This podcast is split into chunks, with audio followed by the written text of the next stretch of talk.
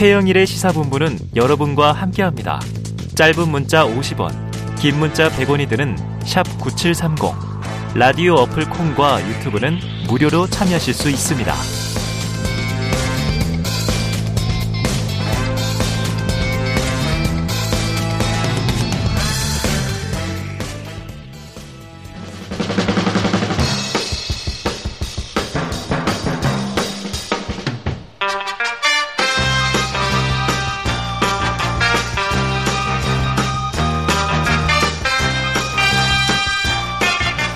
네, 제가 일부 한입뉴스에서요.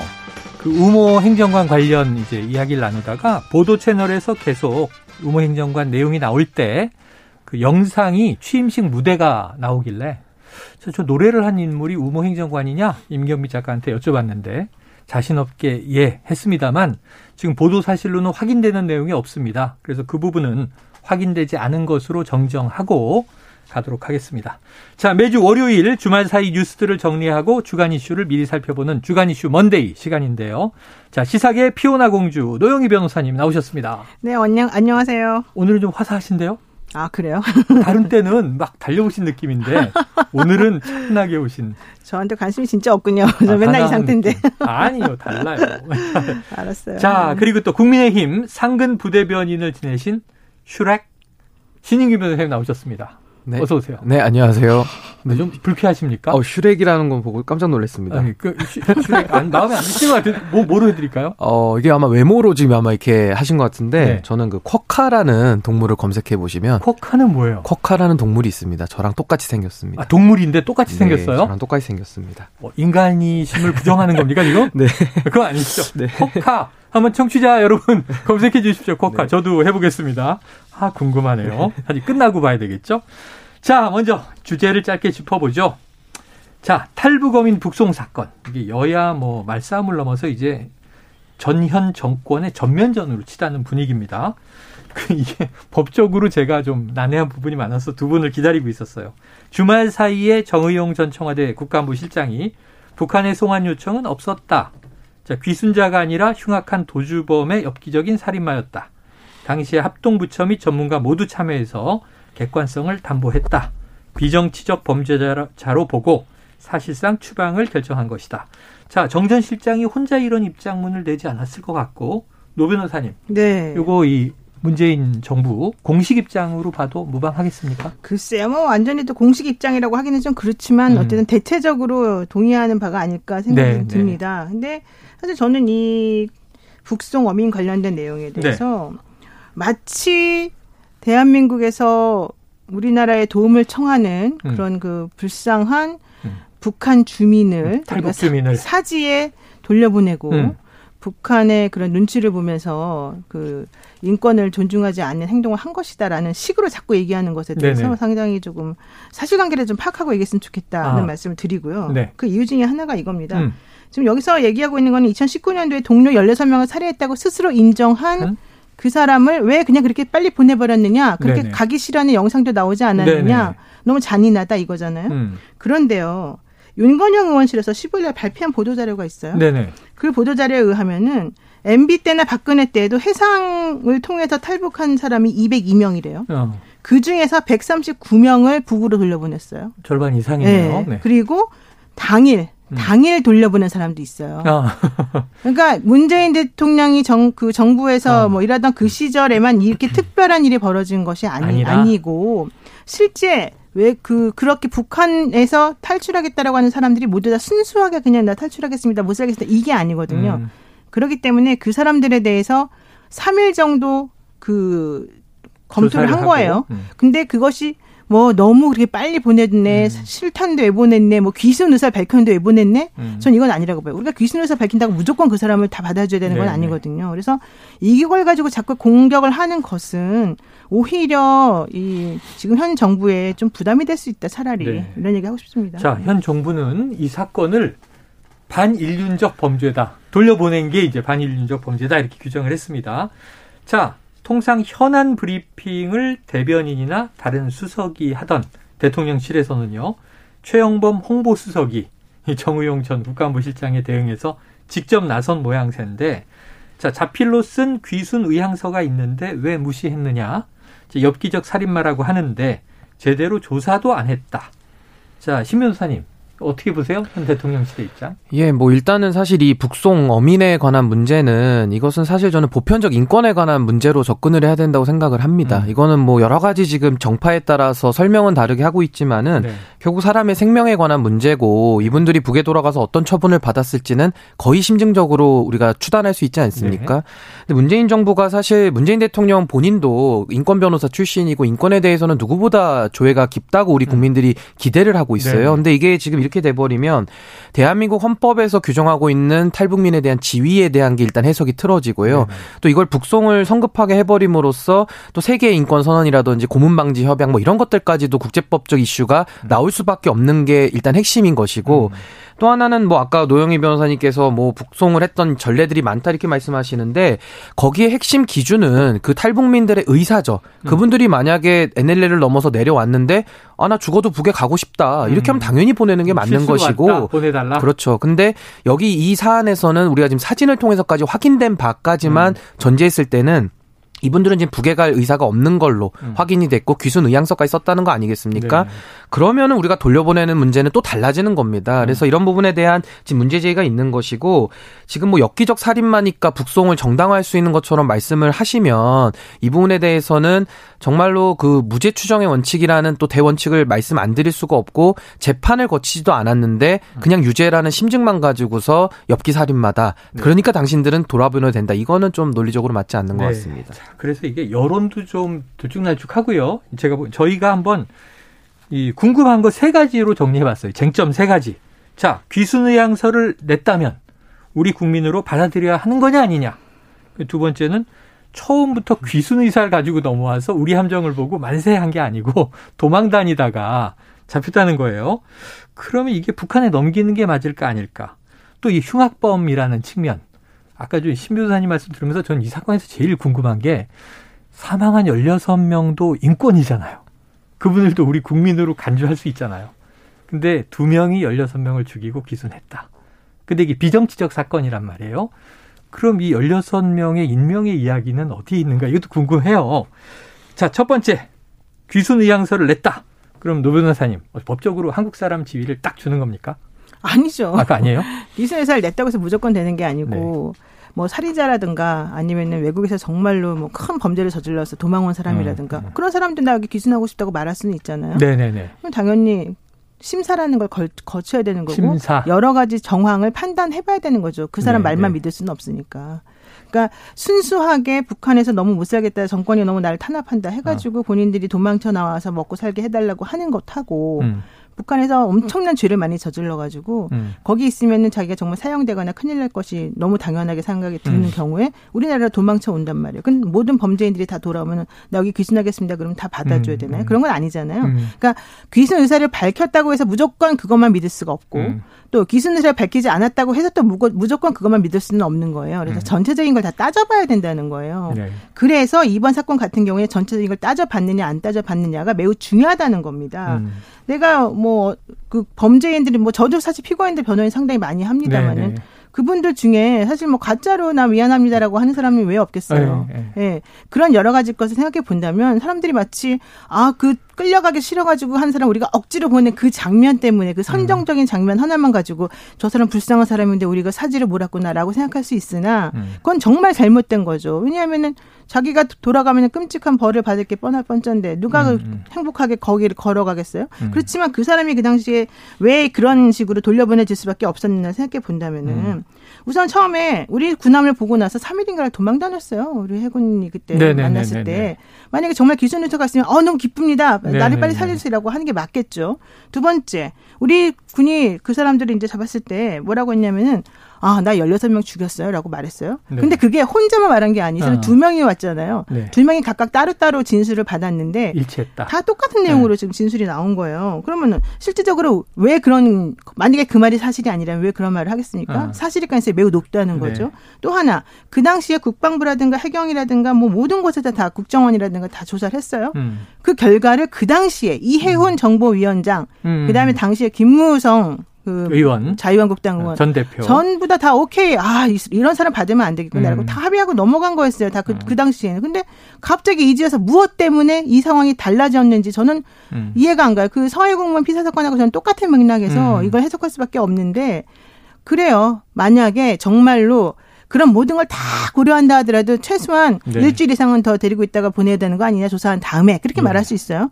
근데 그렇지 않다는 게 우리나라가 그 당시에 이 북한 사람들 처리하는 그 평균 처리 시간이 3.3일이었어요. 네. 박근혜 정부 때는 3.7일이었어요. 음. 그 정도예요, 원래가. 아주 특이하게 신속했던 것은 아니다. 그럼요.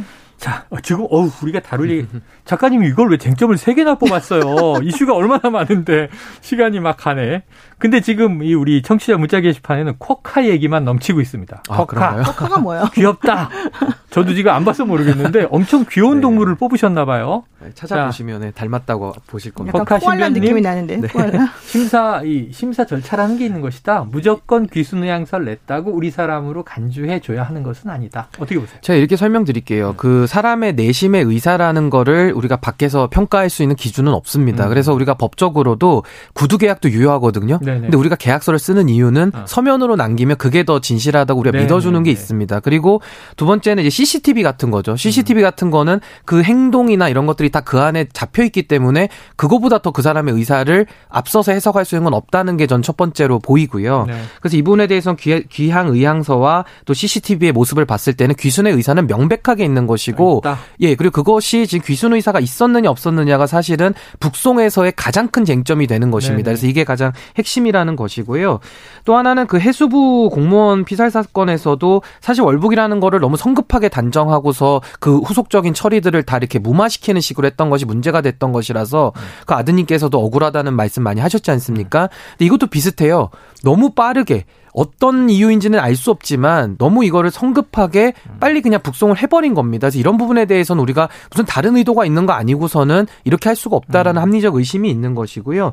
저는 그렇게 봅니다. 이게 지금 어쨌든 의향에 대해서는 우리가 뭐 여러 가지 지금 판단이 있을 수 있는데 가장 핵심은 당시에 이분들에 대한 법적인 지위 그리고 아까 말씀하신 대로 그러면은 흉악범이니까 그냥 이렇게 해도 된다라고 한다 그러면은 앞으로 대한민국에서도 그냥 다 의혹만 갖고 그냥 재판이 뭔 필요하겠습니까? 그러니까 음. 그런 의도를 제가 뭐 확대해 가지고 무력화하려는 생각은 아니지만은 음. 이분들도 엄연히 대한민국에 들어왔을 때는 북송 의사 철저하게 확인해야 되는 것이고요. 음. 흉악범인지 여부에 대해서도 사법 제도에 따라서 이 부분에 대해서 평가를 해서 절차 절차를 밟았어야지 그냥 흉악범이니까 돌려보내도 돼. 음. 이건 너무 좀 나이브한 인식 아니냐 이렇게 두 번째로 봅니다. 들어가 볼게요. 네, 잠깐만요. 네. 아까 거기서 말하는 것 중에 하나 짚고 넘어가야 되겠어요?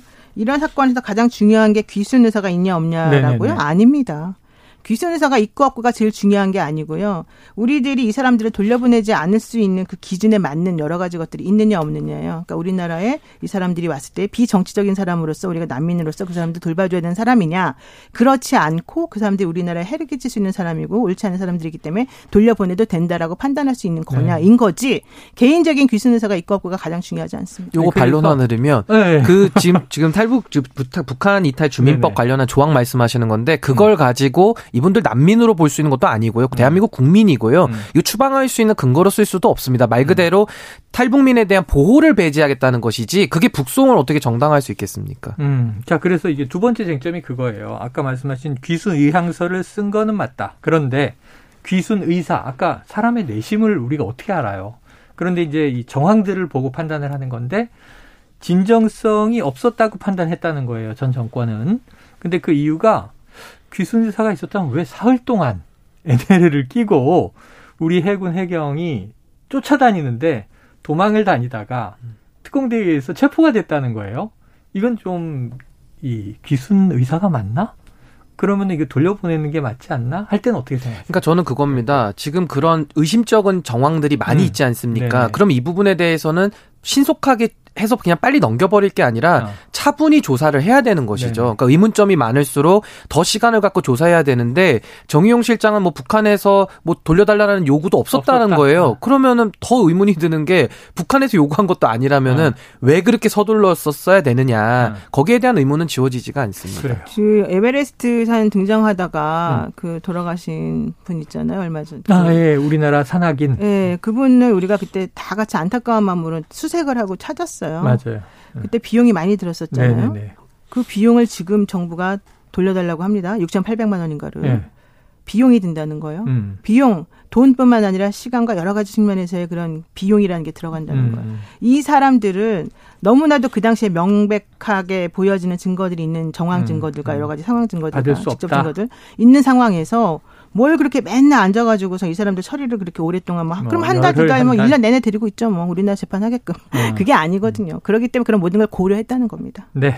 자, 그래요. 자, 두 분 얘기들이 지금 막 가고 있는데 지금 다음 이슈를 쭉쭉 나가봐야 돼요. 자, 오늘 아침 대통령 출근길에 이 기자들이 안 물어볼 리가 없죠. 육성을 한번 듣고 오겠습니다. 강제북송 사진이 공개됐는데 어떻게 보셨는지하며 검찰 국정원 조사 진행 중인데 어디에 초점을 두고 진행해야 할지 궁금합니다. 뭐 대통령은 모든 국가의 사무가 헌법과 또 법률에 따라서 진행이 돼야 된다는 그런 원칙론 이외에는 내가 따로 드릴 말씀이 없습니다. 일단 채용 논란에 윤석열, 윤석열 씨 공정이 무너졌다라 국정조사 요구 목소리까지 있는데 혹시 다시 인사 전반에 짚어볼 계획 있으신지요? 다른 말씀 또 없으세요? 자, 채용 얘기 안 해주시는 건가요? 네, 채용 얘기는 안 해주시는 건가요? 안 해주셨습니다. 그래서 이게 그 강제 북송 얘기 잠깐이 나왔는데 원칙론이었어요. 그것도 헌법과 법률에 따라 진행돼야 한다. 자, 이걸 이제 검찰 수사나 법원 판단에 맡기는 정치와 행정의 사법화가 맞을까 하는 이제 고민들도 계속 있는 것 같아요. 자, 어쨌든 박지원 국정원장 사정의 칼날이 나를 넘어서 문 전 대통령을 향하고 있다 이렇게 주장했어요. 그러니까 요 정치 쟁점화가 어쩌면 이제 문 전 대통령을 이제 향한 하나의 또 단초가 아니냐. 노 변호사님 그렇게 보십니까? 사실 그렇게 보이는 부분이 있습니다. 왜냐하면 뭐 박지원 원장뿐만 아니라 서훈 원장도 그랬고 지금 현재 모든 칼날이 맨 끝에 있는 정점은 문전 음. 대통령인 것처럼 보이잖아요. 네. 그것도 아무 이유도 없이 정권이 바뀌었다는 것 하나만으로 음. 사실은 지난 정권 때 있었던 모든 것들을 다 뒤집어 엎어버리고 있거든요.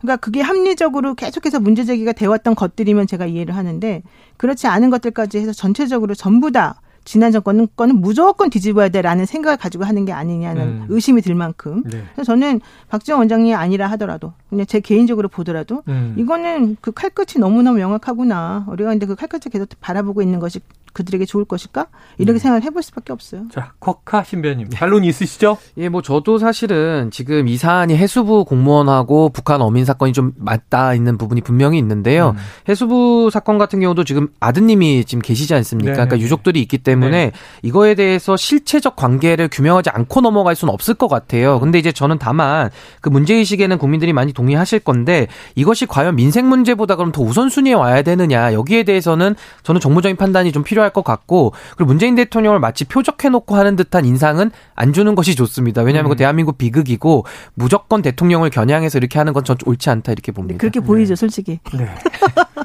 그래서 그래서 지금 정치 쟁점이 되고 있는 거예요. 두 분의 두 분이 그 시각을 대표해주고 계셨어요. 자, 지금 이제 시간 관계상 연결이 또 돼요. 아까 저 윤석열 대통령의 오늘 도 스태핑 발언 듣고 왔습니다만 사적 채용 답변이 나오지 않은 도스태핑을 짧게 끝냈는데 자, 윤 대통령의 마음, 윤심에는 노변님보다 신변님이 더 가까울 것이다. 이렇게 추정을 해서 자, 이 침묵에는 어떤 의미가 담겨 있습니까? 일단은 사실 도어 스태핑 자체를 이제 재개하느냐에 대해서 이견이 많이 있었는데 일단 뭐 다시 하시는 걸로는 보입니다. 근데 이제 오늘 이 문제에 대해서 그러니까 소위 말하는 사적 채용에 대해서 이제 입장을 표명을 요구를 받았는데 아무래도 좀 국민적 여론이 상당히 안 좋다라는 거를 아마 알고 있을 겁니다. 그래서 아마 좀 당장 성급하게 입장을 내는 것은 좀 무리가 있다라고 평가를 했던 것 같고요. 저는 이 부분에 대해서 국민들의 의혹이 있기 때문에 뭐 국정조사까지 갈 것도 없이 네. 먼저 청와대 내부적으로 저는 전수조사 한번 했 으면 좋겠어요. 내부적으로 해서 좀 부적격한 사람이 들어왔다면은 음. 당시에 그 인사를 한 사람들 분명히 책임을 물어야 될 것이고요. 네. 또 부적절한 사람들 내보내야죠. 그러니까 저는 음. 이런 부분에 대해서 자정적인 노력을 먼저 한다 그러면 네. 굳이 국정조사까지 갈 필요도 없지 않겠습니까? 예, 그래서 예. 그런 선제적 노력을 좀 하는 것이 좋을 것 같습니다. 자, 선제적 노력을 좀 했으면 좋겠다. 대통령실과 여당 내에서. 그런데 이게 주말에도 사적 채용 논란은 계속 이제 시끌시끌했습니다. 자, 윤 대통령의 강원도의 40년 지기 강릉 우모 씨의 아들이 이 현 대통령실에서 구급 행정요원으로 근무하고 있다. 자, 정호영 전 후보자도 그랬고요. 윤 대통령 40년 지기가 유독 많아요. 자, 이게 왜 문제가 될까요? 저는요, 사실 오늘 깜짝 놀랐어요. 네. 그러니까 두 분 때문에 깜짝 놀랐는데 어. 권성동 원내대표 때문에 깜짝 놀랐고 네. 하태경 의원 때문에 깜짝 아, 놀랐어요. 아, 그래요. 예, 예. 하태경 얘기입니까? 의원이 뭐라 그랬냐면 방송 인터뷰에서 네. 이 사적 논란 얘기를 하니까요. 음. 이렇게 말합니다. 지금 민주당에서 사적 채용이라는 개념으로 규정을 하는데 사적 채용이라는 것은 내 사비로 채용한 사람이 사적 채용이에요. 이렇게 말해요. 아. 사적 채용이 내 사비로 채용한 사람을 사적 채용이라고 합니까? 네. 신인기 대변인님, 사적 채용이 그런 뜻이에요? 절대 아니죠. 어. 그런데 하태경 의원이 국회의원이나 이렇게 몇 번 하신 분이 삼선이잖아요. 네. 이렇게 오래 하신 분이 하는 말이 사적 채용과 공적 채용 기본적인 개념도 모르는 거잖아요. 네. 그럼 내 돈 주고 산 사람, 내 돈 주고 내가 지, 뭐야, 어, 이거 개인 고용한 사람은 사적 채용이고 나머지는 다 그냥 무조건 공적 채용입니까? 우리가 네, 월급 주고 네, 내 네. 돈이 안 들어가면 말이 안 되는 소리를 지금 음, 계속 하는 음. 건데, 네. 그래서 그 다음에 그 진행자가 이렇게 물어봅니다. 어. 근데 이제 문제는 그러면서 또 이 하태경 의원이 전 정부는 어떠냐고 또 전 정부랑 비교해야 된다고 네 그러죠. 네. 그러니까 이제 진행자가 왜 맨날 전 정부랑 비교한다는 어. 말이 항상 공식처럼 따라붙느냐 당신들은 이렇게 음. 얘기를 하니까 이제 그런 얘기에 대해서는 대통령실의 일반적 관행이었거든요. 이렇게 말해요. 어. 아, 대통령실의 일반적 관행이었습니까? 이렇게 내 돈 주고 이렇게 고용하는 사람으로 사적 채용을 이해하고 있는 것이 전혀 어. 아니잖아요. 네. 그러니까 그런 말 자체가 제가 보기엔 말이 안 되는 거고요. 하태경 의원이 더 얘기한 것 중에 하나는 뭐냐면요. 음. 고액 아들이 고액 후원 금을 냈다. 네네네. 그러면 그거는 그 아버지가 강릉 선관위 위원인데 그거가 무관하겠느냐 이렇게 질문을 이제 지혜행자가 음. 하니까 아 당연히 무관하겠죠. 아들하고 아버지는 정치적인 것도 다르고 네네네네. 사람이 독립적인 객체인데 어떻게 어. 갖겠습니까? 말이 안 되는 거 이런 취지를 대답을 해요. 네네네. 야 하태경 의원 정말 이상한 쿨하다. 네, 쿨하다. 어, 나는 솔직히 말해 하태경 은 너무 무식하다고 생각했어요. 이건 정말 네네. 이런 말을 내가 하는 게 적절한지 나중에 또 혼날지 모르겠는데 네. 저는 그래서 너무 실망을 했고 정말로 이것이 문제가 안 된다고 생각해서 이러는 건지 아니면 하도 네. 그냥 옹호를 하다 보니까 이렇게 된 건지 이런 게 바로 이해충돌 방지를 위해서 우리들이 전제를 삼았던 그동안 얘기됐던 것들이잖아요. 네. 어떻게 생각하세요? 자 어떻게 네. 생각하십니까? 뭐 직접 입장을 밝히면요, 이게 사실 법과 정치의 영역을 좀 분리해서 봐야 되는데 음. 자꾸 정치의 영역에서 이거 법적으로 문제 없다라는 말은 음. 사실 설득력이 많이 없습니다. 물론 법적으로 문제 없어요. 근데 네. 당연히 별정직이니까 뭐 친한 사람 갖다가 뭐 이렇게 뭐 임명을 할 수도 있는 겁니다. 근데 음. 그거는 법적인 문제인 것이고 정치적으로는 뭐가 문제가 되냐면 일단 첫 번째가 친분이고 두 번째가 능력인데 친분과 능력 중에 둘 다 없으면 이건 심각해지는 거고요. 네네. 친분은 있는데 능력이라도 있으면 그건 넘어가지는 것이거든요. 어. 근데 이제 제가 봤을 때 이게 특채와 특혜는 다른 거거든요. 음. 근데 지금 이거는 국민들이 봤을 때 이거 특채가 아니라 특혜 아니야? 지금 이렇게 보고 있는 겁니다. 음. 근데 저는 그거를 봤을 때는 이게 그 능력이라는 거는 객관적으로 검증이 돼야 되는데 음. 지금은 권성동 원내대표가 내가 추천했다. 그 내가 보니 능력이 있다. 이렇게 나오니까 네네네. 권성동 의원이 그 능력의 잣대가 될 수 없어요. 그분이 능력 있다고 한다고 해서 능력 있는 사람으로 받아들여지는 게 아니거든요. 첫 번째 문제고 두 번째는 뭐 이원모 비서관 해외 동행 논란부터 해가지고 코바나 사람들 뭐 육촌 사람 뭐 안정권 씨 누나 그리고 이제 황 씨 우씨까지 온 거거든요. 네네네. 이 일련의 사태들을 보면서 이제 국민들의 감정이 도를 넘어선 겁니다. 어. 그러니까 여기에 대해서는 제가 아까 전수조사 얘기도 왜 꺼냈냐면 음. 이거 스스로 결자하지 하지 않으면은 이거 국민들이 감정적으로 넘어갈 수 없을 겁니다. 정치의 영역이라는 음. 것을 다시 한번 한번 대통령실이 유념해야 될것 같아요. 게다가 네. 권성동 원내대표 말씀하신 거 들어보면 네네. 구급 박봉이어서 너무 불쌍하고 내가 미안하다. 미안했다. 그리고 그렇게 그런 구급 박봉인데 뭐가 문제냐잖아요. 그 네. 얘기는 내가 그런 압력을 행사해서 이 사람을 취직을 시켜줬다 하더라도 그게 그 자리가 예를 들면은 급여를 많이 못 받는 자리라던가 어, 고된 음. 자리라든가 그러면 상관없는 거 아니냐 이런 취지란 네, 말이에요. 네, 네, 네. 그게 과연 여당의 원내대표가 할 말입니까? 그동안 어. 그렇게 공정과 상식을 부르짖던 사람이? 네. 그러니까 아무런 개념이 없는 거예요, 이분들은. 어. 게다가 구급 월급 받아가지고 어떻게 서울에서 사냐고요? 네네. 네. 그런 말이 어떻게 나와요? 지금 권성동 원내대표 혼자 지금 총대 매는 것 같이 보이지만 네. 이렇게 부적절한 말하는 것 자체가 지금 권성동 네. 원내대표 스스로가 지금 폭탄이 되고 있는 거예요. 그래서 논란을 해명하려다가 지금 오히려 설화 논란이 커졌다. 또 아버지와 아들은 별개다. 과연 별개냐? 뭐 이런 문제들이 논란인데, 야, 지금 뭐 두 분이 이제 워낙 격하게 이야기를 하다 보니까 격한 표현들이 나왔어요. 하태경 의원님, 아까 노 변호사님 표현은 그냥 개인적인 느낌입니다. 네, 개인적인 네. 생각입니다. 죄송합니다. 아, 그래요. 해명까지 하셨습니다, 지금. 네. 사과하신 거죠? 아, 그럼요. 네, 아유. 쿨하십니다. 진정성 있는 사과는 아니에요. 아, 뭐예요? 아, 그렇게 느, 끼긴 느꼈어요. 네. 두 분이 대화하시길 바랍니다. 자, 항상 인사 논란이 지금 끊이지 않아요. 아까 심 변호사님 말씀해 주셨지만 한 건이면 모르겠는데 한 건도 사실은 시끌시끌할 법한데 계속 이제 시리즈로 이어지니까 아까 전수조사를 스스로 자성적 차원에서 해서 해소하는 게 되지 않겠느냐. 법률적 문제 없다보다는 정무적 정치적 판단이 중요하다 이런 얘기 하신 거예요. 자 윤석열 대통령 지난주 금요일에 노무현 정부 핵심 참모였던 변양균 전 청와대 정책실장을 경제 고문으로 위촉했습니다. 그런데 많은 국민들이 그러셨겠지만 이 변전 실장 떠오르니까 신정한 스캔들. 근데 이때 문제가 학력 위조였거든요. 시끄러웠는데 이 김건희 여사 의혹 아직 가라앉지 않았잖아요. 최근에 이제 경찰에 진술 써냈다 이런 얘기 나왔는데 노 변호사님 이게 선택이 아 조금 더 깔끔할 수 있지 않았을까? 그러니까 저는 사실은 네, 왜, 왜 변양균 이분을 정책실장으로 경제 고문으로 일적했는지를 모르겠어요. 네.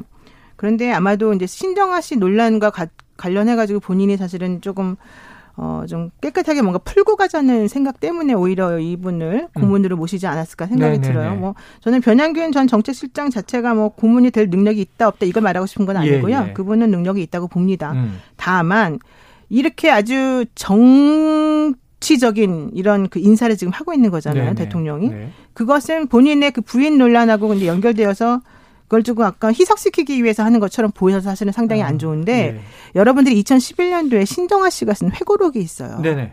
그 회고록을 한번 읽어보시길 제가 정말 음. 강력히 추천을 드립니다. 뭐 아직 절판 아니고 네네 그게 돌아다니고 있는데 그걸 한번 읽어보시면 아 그 중에 이제 핵심 내용이 나와요. 음. 그 당시에 윤석열 그때 과장이었나요? 어쨌든 그분이 아. 본인은 어떻게 수사를 했고 주인 검사 그렇죠. 그분이 어떻게 자기 자신에 대해서 대답을 하게끔 했고 어떤 모멸감을 주었고 그 수사가 얼마나 억울했고 속상했고 이게 쫙 나오거든요. 아, 회고록에 나와요? 그럼요 나와요. 한번 읽어보시고 그러한 것을 했던 그 사람과 그 여자분하고 관계가 있다고 해서 그때 좀 고통을 받았던 변양균, 예, 정, 변양균 정책 실장 전 정책 실장이 이번에 경제 고문으로 본인이 오케이를 했다는 것. 음. 저는 대통령이 아 나라 좀 도와주세요라고 할 수 있다고 보는데 음. 대통령이 그렇게 말한다고 해서 변양균 씨가 아 좋습니다라고 그걸 수락한 것도 사실 상당히 어. 이해가 안 가거든요. 네네. 그래서 야 정치가 무섭구나 이런 생각 좀 솔직히 했어요. 아 그래요. 자 윤석열 당시 검사는 주임 검사가 아니었고 중수 이과장이 주임 검사. 윤석열 검사는 당시 검찰 연구관이었던 것이 팩트네요. 네. 자 심현님 지금 노 변호사님의 요 변양균 전 실장 경제공은 위촉에 대한 이야기 어떻게?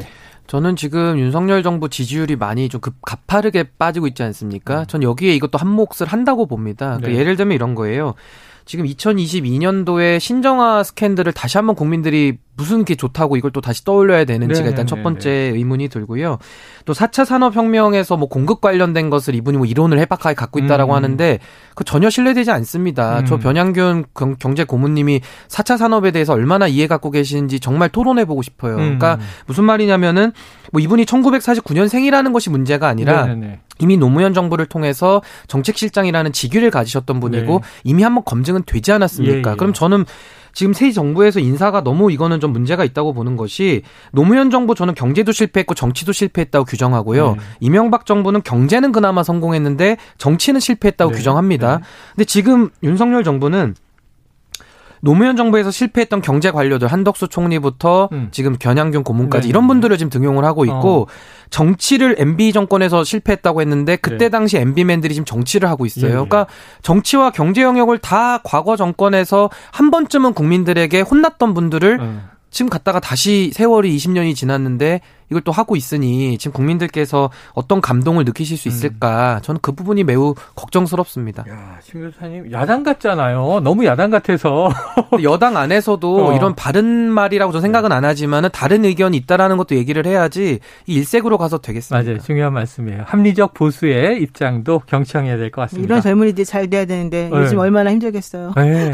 몇 급을 원하십니까? 몇 급? 괜찮습니다. 저는 저는 꽂을 능력은 없습니다.